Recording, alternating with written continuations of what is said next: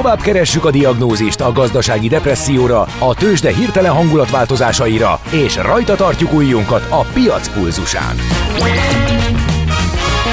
Folytatódik a millás reggeli, a gazdasági Muppet Show. Ezt most vegye be és nyugodjon meg! A Millás reggeli főtámogatója a Schiller Flotta Kft. Schiller Flotta is rendtakár. A mobilitási megoldások szakértője a Schiller Autó tagja. Autók szeretettel. Jó reggelt kívánunk mindenkinek, 9 óra 11 perc van, és szeptember 18-a hétfő, ez a Millás reggel itt a Rádió Café 98.0-án. A stúdióban Mihálovics András. És a stúdióban Kántor Endre, illetve Trajanus szá- császárnak a szelleme, mert őt idéztük meg aranyköpés rovatunkban a öt jó császár egyike volt ő, és 53-ban született időszámításunk szerint Hispániában. No, menjünk tovább 0636-os 98 0 98 0 SMS, WhatsApp és Viber számunk is ez. Concilieri nem hall bennünket ott, ahol szokott hallani bennünket Budaörsön. Nem tudjuk, hogy minek köszönhető. Okát nem sejtjük. Viszont Portugáliának volt egy magyar származású király, a második Ferdinánd, aki csak társuralkodó volt, mert a felesége volt, aki a hatalmat gyakorolta. Köszönjük az Sokan infót. vannak így korunk magyar társadalmában is, hogy társuralkodók a családban, de ez most nem ide tartozik hanem haladjunk tovább. Mi lenne, hogyha játékkal édesítenénk Nagyon meg jó lenne. az Jó egybegyűltek reggel, ne, talán kicsit nehezen induló munkaperceit? Tudod, mi az a koktél cseresznye? Hát azt, hogy hol szeret a cápa, akkor figyelj, mert játék következik.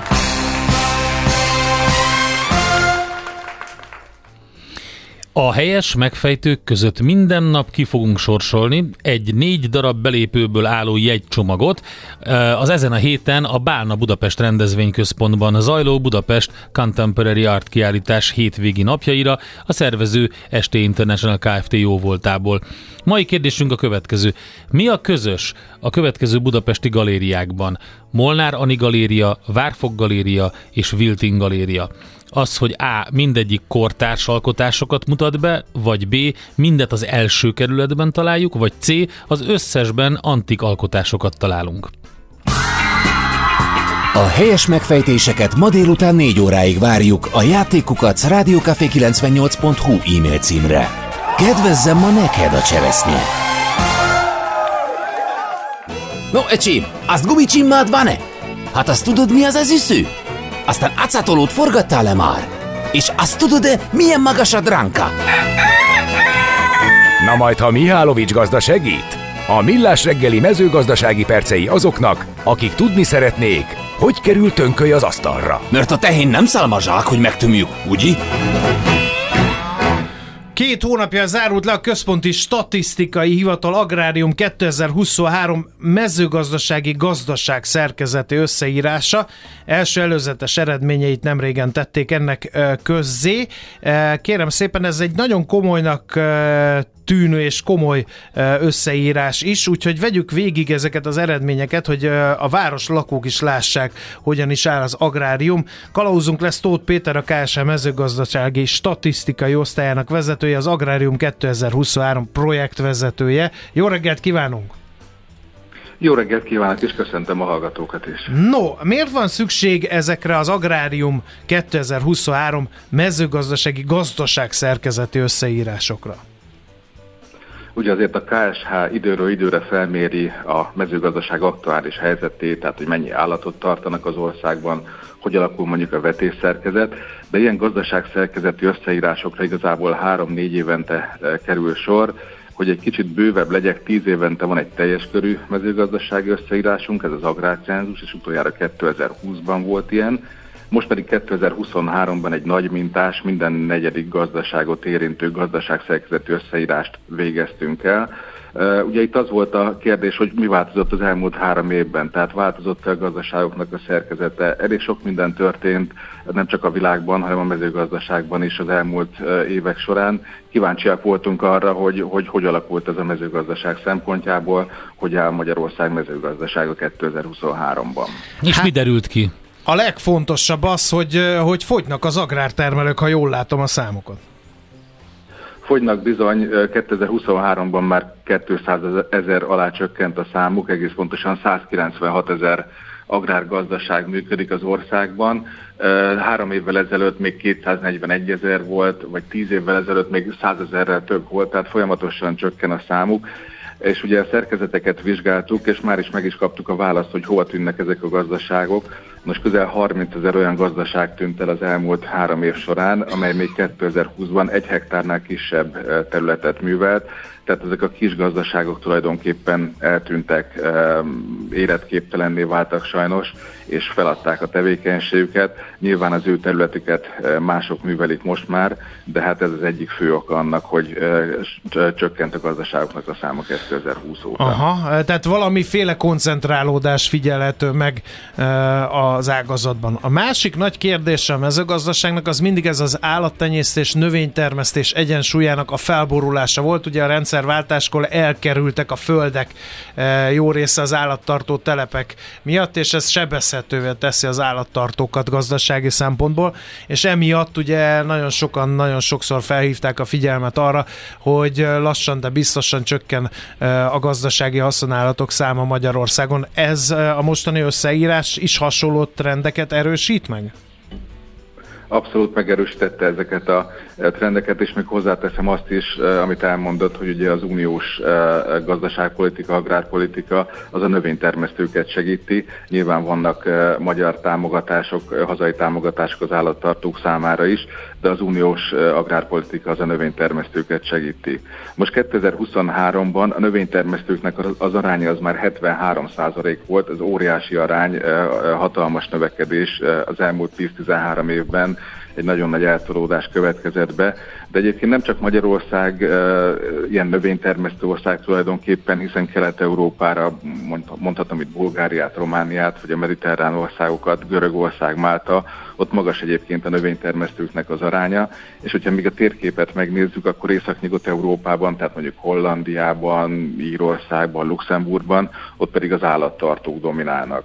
Most Magyarországon már csak 14% volt az állattartó gazdaságoknak az aránya, és ami még egyébként kedvezőtlen, hogyha ezt a két számot összeadom, akkor ugye 73% növénytermesztő, 14% állattartó, és nagyon kicsi az aránya a vegyes gazdaságoknak. Tehát ugye, hogyha valaki mondjuk állatot tart, és nincsen hozzá földterülete, nem használ földterületet, akkor külső forrásból kénytelen beszerezni ezeket a takarmányokat, nyilván magasabb áron, mint hogyha ezt a saját uh-huh. gazdaságán belülről megtehetné. Um, egy, egykoron talán még a rendszerváltás környékén, vagy az azt követő években dicsekedtünk azzal, hogy 10 millió sertés van Magyarországon, ezzel mutatván, hogy micsoda erő van a magyar állattartásban. Most erre az egy állatfalra szűkítve, itt, itt hol tartunk?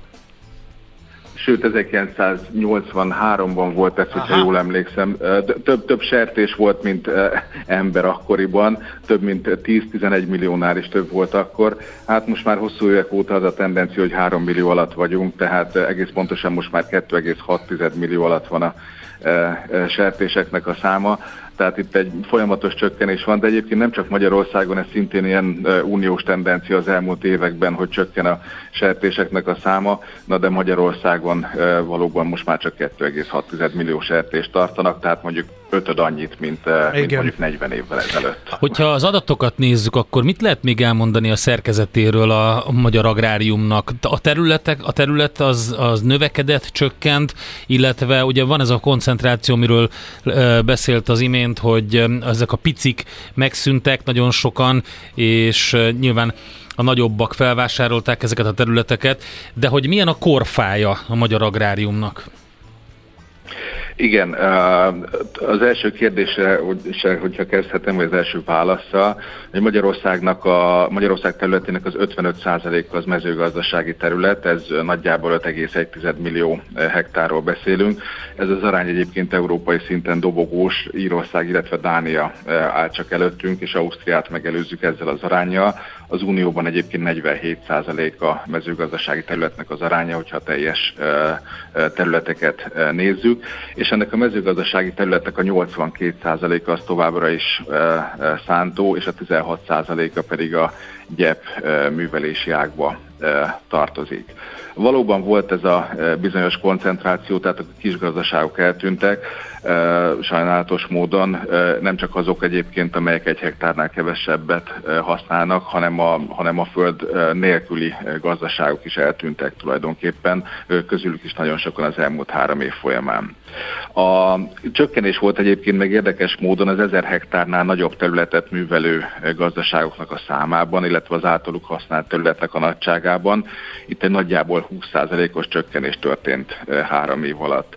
És hogy hogyan is néz ki ez a korfal, nagyjából most már a, a, az átlagos nagyságok azok ugye folyamatos, folyamatosan emelkedtek nyilvánvalóan, hiszen a földterület az megmaradt, a a gazdaságok száma pedig csökkent.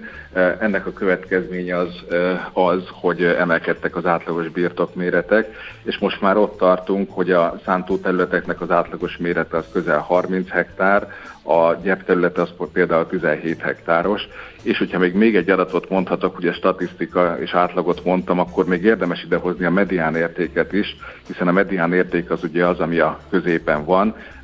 Ugye a Szántó, Szántó esetében 5,1 hektár ez a medián érték, ami azt jelenti, hogy a gazdaságok felének 5,1 hektárnál kevesebb területe van, vagy ekkorát használ, a másik fele pedig 5,1 hektárnál nagyobbat uh-huh. használ. Tehát ez a medián érték ez jóval alacsonyabb, mint az átlag, hiszen azért a nagy gazdaságok azért nagyon nagy uh, részt képviselnek a teljes területekből. Néhány ilyen környezetvédelmi fenntarthatósági kérdést is feltennék. Ugye a zöldek nagyon sokszor kritizálják a mezőgazdasági termelésnek a termelés szerkezetét, jelesül azt, hogy nagyon behatárolható néhány faj ta uralja, tehát búza, kukorica, repce, napraforgó, nagyjából ezzel le is írtam a, a magyar szántó szerkezetet. Ez a statisztikákból is visszaköszön? Tulajdonképpen pontosan e, leírta, igen. E, a gabonaféléknek az aránya most már a teljes területen belül az 60 százalékra nőtt egyébként. Őszi búzát azt 1 millió hektár felett e, termesztettek, most 2023-ban árpát pedig 400 ezer hektáron. És érdemes még kiemelni, illetve egy szó, egy mondatot ejteni a kukoricáról, hiszen az elmúlt évi asszály ez ugye jelentős terméskiesést okozott a kukorica esetében, és ennek következtében 20%-kal csökkent a kukoricának a területe. Most egy olyan nagyjából 800 ezer hektáros kukorica területről beszélünk, és még érdemes egy kicsit az ipari növényekről is beszélni. Ezeknek egyébként nem változott a jelentősége az elmúlt években. A napraforgót kell mindenféleképpen kiemelni, közel 700 ezer hektáron termesztjük, és ezzel egyébként uniós szinten is az első négyben vagyunk, és hogyha nem következik be valami nagy katasztrófa, akkor elég szép eredmények várhatóak idén egyébként napraforgóból, ami azt jelenti, hogy nagyjából 3-3,2 tonnás termés átlag várható még, és az ipari növények közül a második legjelentősebb egyébként a repce Magyarországon. A másik ilyen fenntartatósághoz, környezetvédelemhez tartozó kérdés az az öntözés kérdésköre. Ugye rengeteg vita van arról, hogy növelni kéne az öntözött területek nagyságát, mert hogy van épp a, a tavalyi asszály világított rá arra, hogy vannak olyan részei az országnak, ahol enélkül gyakorlatilag fenntarthatatlan a mezőgazdasági termelés. Az öntözött területeket mérte-e ez a vizsgálat? Igen, most mértük a, az öntözött, illetve az öntözhető területeknek a nagyságát is, és azt mondhatom el, hogy jelentős pozitív változások történtek e tekintetben. Ugye az elmúlt években azt láttuk, hogy folyamatosan nőtt az öntözési közösségeknek a száma, illetve a szerencsére a beruházási aktivitás is emelkedett, és ennek valóban már a mostani összeírás során látszódtak a, az eredményei.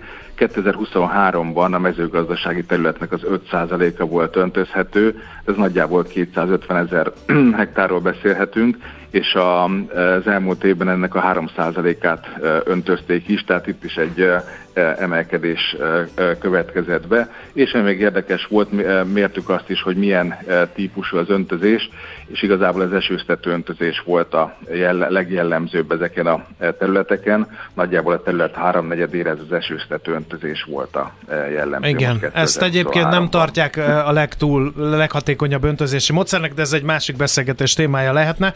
Igen. Viszont egy kicsit nézzük, nézzünk a jövőbe. Ugye rengeteget beszélgettünk mi is itt a precíziós gazdálkodásról, drónhasználatról, informatikai szoftverekről a mezőgazdaságban is, hogy ez a mezőgazdaság talán már nem az, amit ugye az átlagember megszokott, hogy a gazda szépen kombájnal aradgat, meg rácsap a tehén farára, és megfejj egy kézi sajtáros fejőgéppel, stb. stb., hanem ez egy ilyen nagyon jól digitalizálható, nagyon professzionális ágazattá kezd alakulni, a világ egyes részein, de nálunk vajon mennyire digitalizálódott az ágazat? Erre például voltak-e kérdések?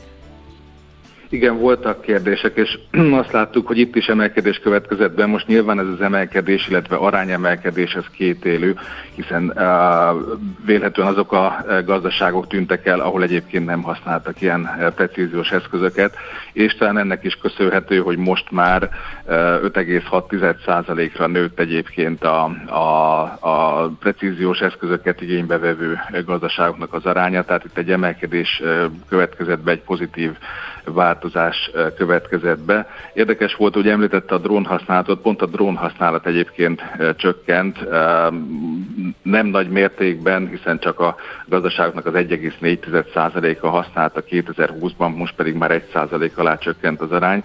Itt azért azt el kell mondani, hogy 2021-től itt egy jelentős szigorodás következett be a drónok használata terén, tehát itt azért ennek is köszönhető idézőjelben ez a csökkenés, és az ilyen különböző differenciált műveleteknek az alkalmazási aránya az viszont emelkedett, tehát például a tápanyag kiuttatás, vetésültetés, növényvédelem, gyomtalanítás, az ilyen módon történő végzés az az átlagnál nagyobb arányt képvisel. Tehát azt látjuk, hogy egyre nő a precíziós eszközök használatának a, az aránya, de hát azért nyilván még messze vagyunk mondjuk egy Dániától, ahol mondjuk a gazdaságoknak a 12%-ában használnak precíziós eszközöket, de azért, de azért a, a változások azok pozitívak mindenféleképpen. No, hát ez végszónak tökéletes volt. Nagyon szépen köszönjük az információt. Így áll a mezőgazdaság 2023-ban.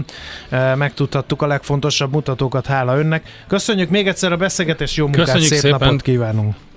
Köszönöm szépen, minden jót, viszont hallásra. Tóth Péterrel, a KSH mezőgazdasági statisztikai osztályának a vezetőjével, az Agrárium 2023 projekt vezetőjével beszélgettünk. Mihálovics gazda most felpattant egy kultivátorra, utána néz a kocaforgónak, de a jövő héten megint segít tapintással meghatározni, hány mikron a gyapjú. Hoci a pipát, meg a gumicsimmát! Most már aztán gazdálkodjunk a rézangyalat, mert nem lesz itt semmi se. A rossz se meg a mindenségit neki.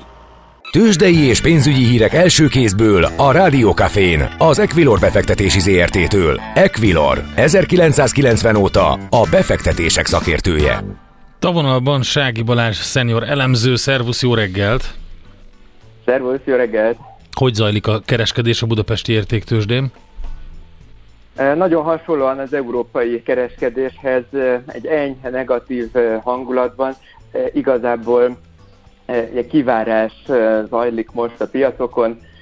A Fedre figyel mindenki, a szerdai kamatdöntést várja mindenki, úgyhogy ilyen kockázatkerülő hozzáállással áll mindenki most a piacokhoz, és hát ez meglátszik a Bux Indexen is, 0,21%-os mínuszban van jelenleg a, a Bux, azért vannak üdes színfoltokat magyar parketten. Na hát például. Emelkedik Richter és Telekom, érkeztek jó hírek a Richter és a Telekom házatájáról és az utóbbi napokban. Hát a Richternél az Európai Gyógyszerhatóság az egyik nőgyógyászati készítményt jóváhagyásra javasolta az Európai Bizottságnak, de a hír még péntek, ide pénteken úgy tűnt, hogy nem vették észre a befektetők, vagy nem értékelték be legalábbis ezt a ezt a jó hírt, hát most e, ennek köszönhetően valószínűleg emelkedése tudja kezdeni a napot. A Richter 0,54%-os pluszban van, és hát a Telekom pedig hát a... ők pénteken e... valami egészen elképesztőt rakétáztak, szinte a semmiből meglepve a piacot.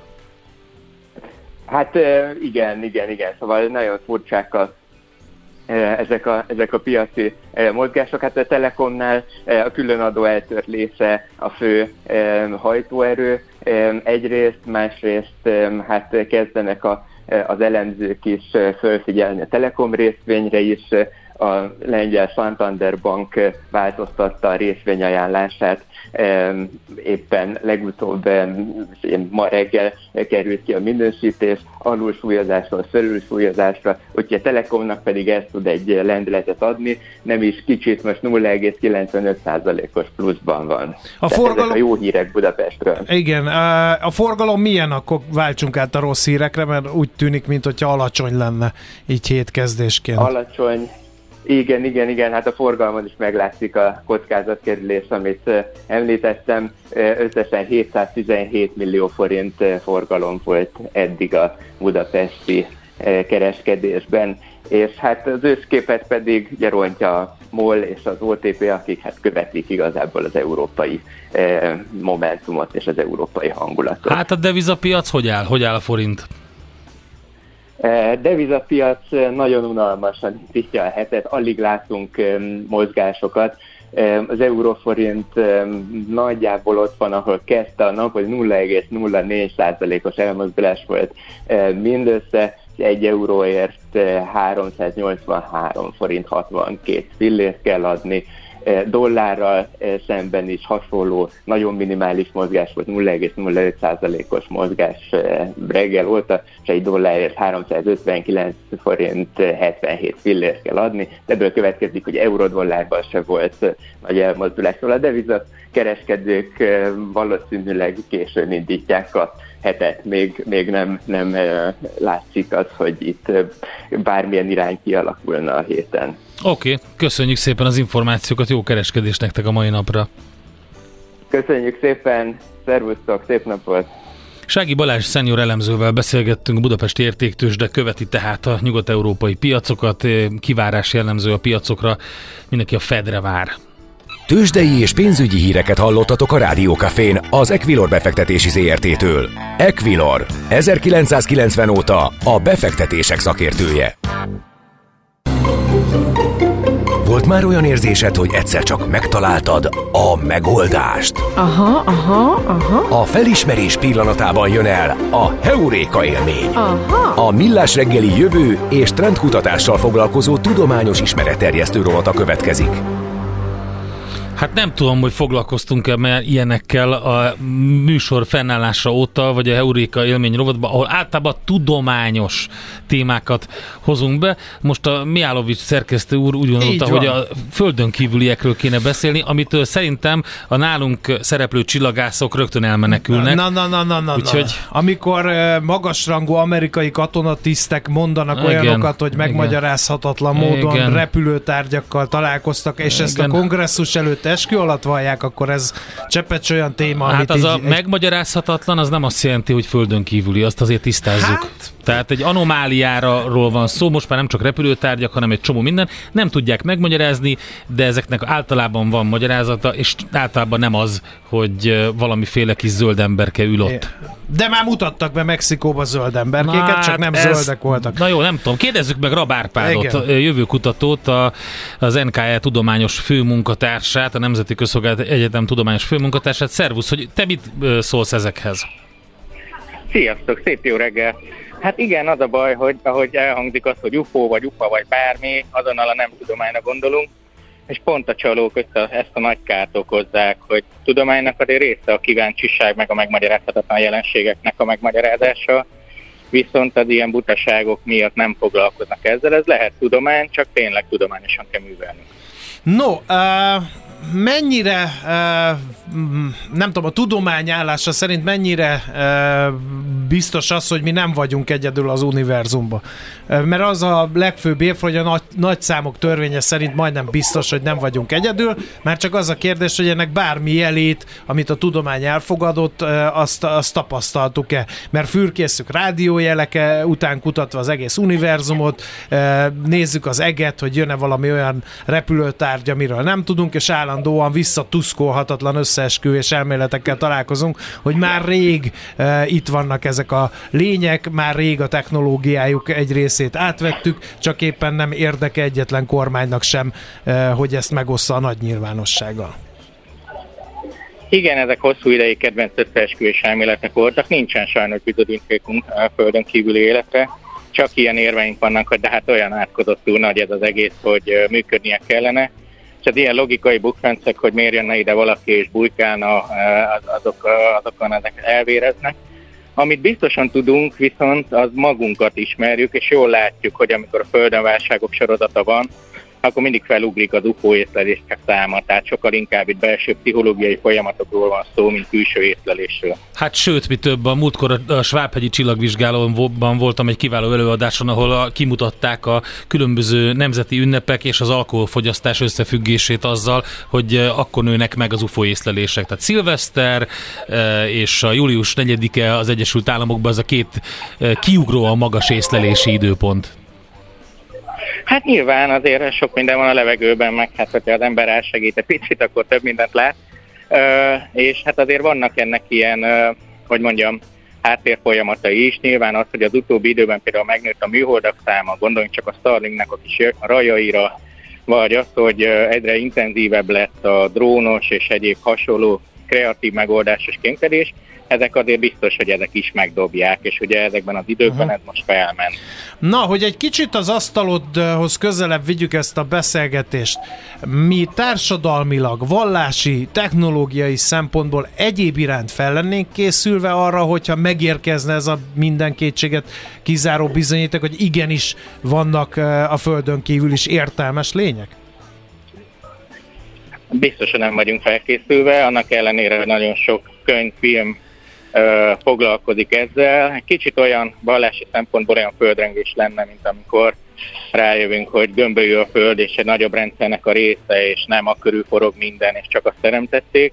Ami nem azt jelenti, hogy ne lehetne ezt feldolgozni, akár pozitív hatása is lehetnének, mert végre rájönnénk, hogy egy faj vagyunk, és akár jól is kijöhetnénk egymással de így felkészülve egy ilyen traumát, hát igazából még a mesterséges intelligencia traumáját, vagy egy önvezető autó traumáját is nehezen dolgozza fel a társadalom, biztos, hogy felmérhetetlen. Én azt gondolnám amúgy, hogy pozitív lenne, mondjuk kivéve a kiirtanak minket, ugye az, az, az azért gáz, de alapvetően jó hatással lenne a társadalomra. Milyen szempontból? Mert hogy, hogy épp, épp azt gondolná az ember, hogy ez okoz egy sokkot, hogy úristen, ezek hogy néznek ki, úristen, ezek jó szándékok, úristen, ezek a technológiájukkal képesek lennének arra, hogy kiírtsanak bennünket. Tehát először az ismeretlentől való félelem kerekedne felül, ez meg nem szokott jó hatásokkal járni.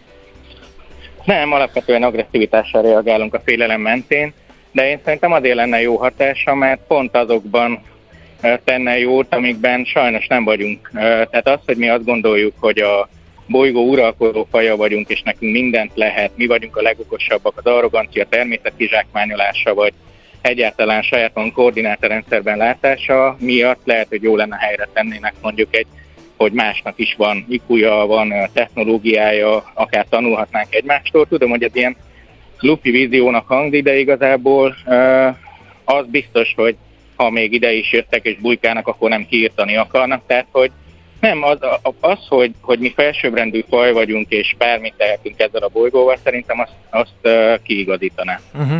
Egyébként a jövőkutatók foglalkoznak ezzel az esetőséggel? Mert oké, okay, hogy klímaváltozással igen. Oké, okay, hogy a, a mesterséges intelligenciával, a technológia változásával igen. De vajon ilyen ma még váratlannak nevezhető eseményekkel is, hogy esetleg találkozunk egy idegen civilizációval valahol a világűrbe, vagy éppen itt a Földön? Persze, és nagyon izgalmas kérdés is. Nagyon sok gondolatkísérlet folyik, akár valószínű forgatókönyvekről mondjuk egy járvány, de jók ezek az ilyen nagyon izgalmas elrugaszkodott dolgok, hogy jó, akkor mit tennénk? híres forgatókönyvek vannak zombi vészre is, ugye egy időben nagyon mentek az ilyen sorozatok, fura volt, ha élő ember volt egy filmben, és akkor az tényleg mi történne, ha kitörne egy zombi vész, és azzal a mentén, amit lejátszol forgatókönyveket, abból igazából a saját életedről tanulsz, és más helyzetben tud alkalmazni, akár a katasztrófa védelemnél, akár a pszichológiánál, egy idegen fajjal való találkozás a nyelvészetnek, a kommunikáció elméletnek, a társadalmi hatásoknak, technológiai ö, szinergiáknak jó forgatókönyveit adja ki. De igazából magunkról akarunk tanulni. Kicsit olyan, mint a kulturális antropológia, ott se azért mentek el benszülötteket nézni, mert ők furák, hanem egyrészt megismerni őket, másrészt visszamentek a saját társadalmukba, és rá tudtak csodálkozni, hogy a különbségekre. Hát meg egy időutazás is egyben, tehát egy csomó mindenre rájöttek, hogy, hogy a korai társadalmakban mit, hogyan gondoltak az emberek, mi, hogy fejlődött ki, akár világnézet, akár bármilyen szociális készség. Egy kicsit beszéljünk arról, amit a legelején mondtam, ugye UFO-nak hívjuk ezeket, de azért alapvetően ez már egy, egy nagyon régi és idejét múlt fogalom, mert most már ugye ezt a UAP-t, ezt az Unidentified Anomalous Phenomena ezt, ezt használják. Tehát most már ugye arról van szó, és ez talán az, az mutatja azt a részét, amit te is mondtál, hogy valóban ha tudományos módszerekkel, ha kivizsgálunk mindent és kíváncsiak vagyunk, akkor az egy nagyon jó dolog, és így is hívják ezért, hogy ugye, hogy megmagyarázhatatlan rendellenes jelenség, mert nem tudjuk, hogy mi az. Igen, és ez egy nagyon izgalmas. Ugye az UFO is végül csak annyit jelent, hogy azonosítatlan repülőobjektum, de hát mi egyből, ha kimondjuk, hogy UFO, akkor minimum egy csészajra gondolunk, de ez nagyon jó leírás, mert mert annyi minden van, amit még nem tudunk, és mindig kérdezni kell, és mindig meg kell nézni, hogy mi van. Például ilyen UPA jelenségeket már tényleg szisztematikusan tudósok itt gyűjtenek, rengeteg összegyűlik, főleg, hogy most már nagyon sok szenzorunk van, és nagyon sok közülük megmagyarázhatatlan. És biztos van közülük olyan, ami ö, adatrögzítési hiba miatt lehet, hogy mindegyik, de ezeknek utána kell menni és kérdezni kell, és amikor jön egy csaló, akkor igazából hiteltelenné teszi a kíváncsiságot. Mennyire veszélyes az, amikor komolynak tűnő szakemberek a csalók? Tehát, hogy, hogy ugye az adta ugye a táptalaját például ezeknek a tavalyi év vége fele jelentek meg, és a Pentagonos hát nyilvánosságra hozott dokumentumokban, hogy, hogy ezek repülőtisztek, ezek katonák, ezek amerikai hírszerzők, ezek nem egyeset nem utolsó sorban tudósok, ugye van itt olyan csillagász, komoly tudós, aki, aki szintén hasonló dolgokat mondott. Tehát, hogy ez, ez, ez mennyire ássa alá ezt a tudományosságát? Hát, hogyha tudományosan érvel, akkor nem kéne alássa. Uh-huh. Csak hogy itt ugye nem erről van szó. Ugye van egy gond, hogy hogy a szervezetek nevével vissza lehet élni. Nagyon sokan vagyunk, kibővült a tudományosság, és hát ö, ö, visszaél ezzel, hogy hogy hát ő ismert valakit, vagy akár régen ennek a szervezetnek a tagja volt. És nem is mondom, hogy mint csaló, mert ő valamit látott, amit nem ért, vagy hisz valamiben, csak a vita nem ott folyik, hogy jó, mit láttál, gondoljuk végig lehetséges dolgokat, meg ilyesmi, hanem, hanem valami teljesen máson, és ezzel erodálja a beszélgetést. Tehát, hogy az, azt nem lehet, hogy egyből eltüntessük a kérdéseket, és például ami most volt ez a mexikói uh, UFO konferen, uh, parlament elé vitték a beszélgetést, ott egyből kiderült, hogy az egész csalás, mert végül is kiderült, hogy ezt már bebizonyították, hogy babák, meg azt mondta, hogy a a, nemzet, a mexikói független egyetem, ami fura név igazolta, és az volt az első felszólalás, hogy az egyetem képviselő mondta, hogy ők nem igazoltak semmit. Viszont az, hogy leültek, beszéltek erről, és az, az meg jó dolog erodálja, de nem lehet kikerülni, és nem is kell kikerülni, hanem inkább az a kérdés, hogy hogy vitatkozol hitel, hitel alapúan, vagy tudományos érvekkel. Uh-huh, igen. Na, fontos is, amit mondtál, és az, hogy mi lesz ennek az egésznek a, a jövője. Ugye itt a NASA többször, többször szóba kerül, és akkor az, hogy hogy élnek vissza ezekkel az intézményekkel. Um, vannak hallgatók, akik mm, hát rengeteg mindent írnak, például a mesterséges intelligencia szerepe mennyire lehet fontos abban, hogy új, új exobolygókat fedezzünk fel, vagy például amit az a David Spergel mondott, a NASA tudósa, hogy ő azt szeretné, hogy, hogy has, földhöz hasonló lakható bolygókat találjanak meg.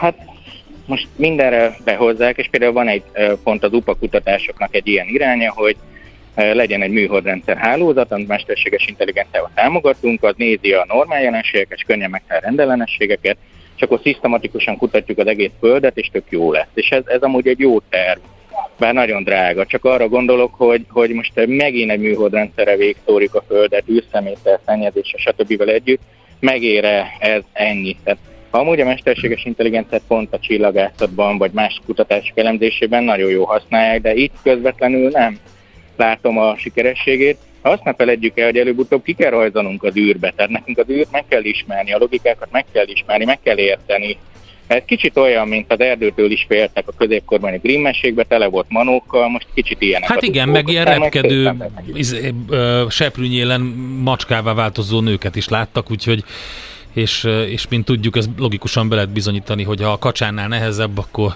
vagy nem nehezebb, akkor ugye boszorkány. Na jó, Értjük. Igen, igen, a korai tudományos elemzések szépségei.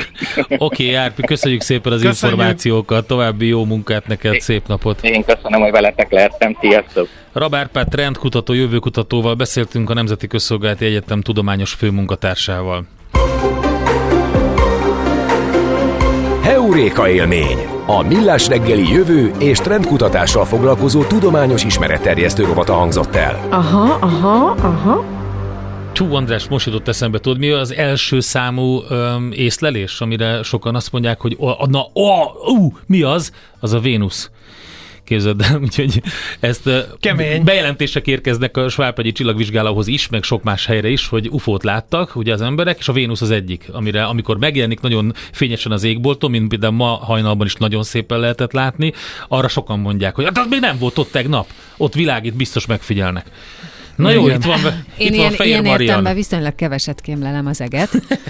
De... Milyen értelemben kémlelek sokat? Hát most kezdjétek el, nem tudom, hogy mi volt. Én Óbudán lakom, egész éjszaka, szerintem 20 percenként mentek el gépek a házak föl, a ház föl, a házak, Ja, házak fölött, mhm. repülőgépek. Na, kémlelgettem, hogy ezek milyen repülőgépek.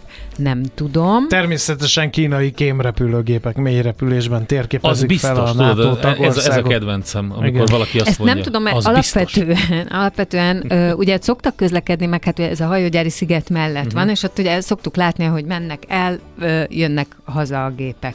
De olyan, hogy éjszaka 10 percenként menjen el, olyat meg nem tapasztaltam, de nem lettem semmivel se okosabb, csak fáradtabb, mert keveset aludtam. Mi viszont szomjuhozzuk az okosságodat. Uh, Elszínház miben fogod Fesztivál. ezt kibontakoztatni? Hát, Elszínház Fesztivál, erről ugye sokat beszélünk, szerintem ti is fogtok, vagy amikor ennek ideje lesz, szeptember 22 és október 1 között lesz, és a Rádió Café ezt nagyon büszkén vállalja, hogy ennek a média partnere, sőt, egy külön kafés zsűri is ad majd egy külön díjat, úgyhogy Légrádi Gergely az Elszínház vezetőjével beszélgetünk, és aztán utána pedig a felelőszülők iskolája hirdetett egy magabiztos felvételi kezdeményezést, elmondhatom így. Mhm. Uh-huh. Lényeg az, hogy már most kezdődik, gondolom azokban a családokban, ahol idén e- a felvételi esedékes, meg az iskolaválasztás, ott már kezdődik ez ezzel kapcsolatos para, amit én teljesen megértek, és a felelőszülők iskolája úgy döntött, hogy ebben segít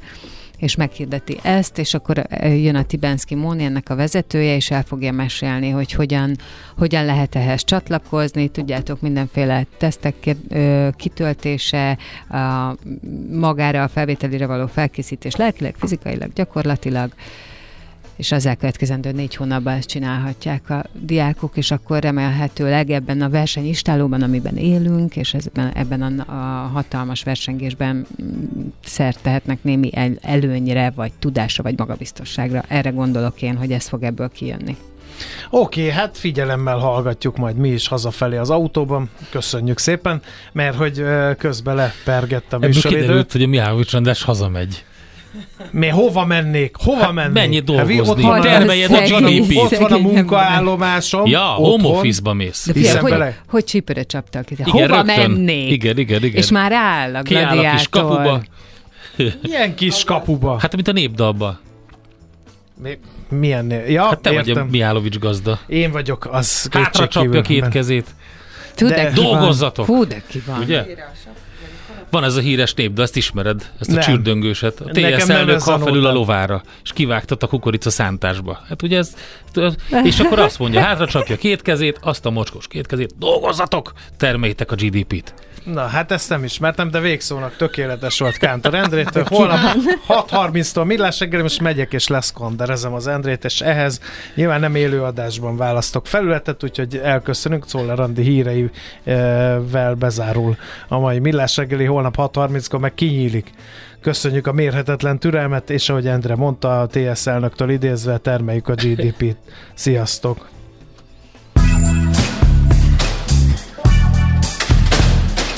Már a véget ért ugyan a műszak, az ügyelet azonban mindig tart. A sürgősségi és félig zárt osztályon holnap reggel újra megtöltjük a kávésbögréket, és felvesszük a piaci stetoszkópot. Addig is keressetek minket közösségi rendelőnkben a Facebookon, a mai adás podcastjét pedig a rádiókafé98.hu és millásreggeli.hu oldalakon, a Spotify-on és a Google Podcast-en. Millás reggeli. A Rádiókafé gazdasági show Két dologban bízhatsz. Az egyik mi vagyunk. A Millás reggeli főtámogatója a Schiller Flotta Kft. Schiller Flotta is rendtakár. A mobilitási megoldások szakértője a Schiller Autó tagja. Autók szeretettel.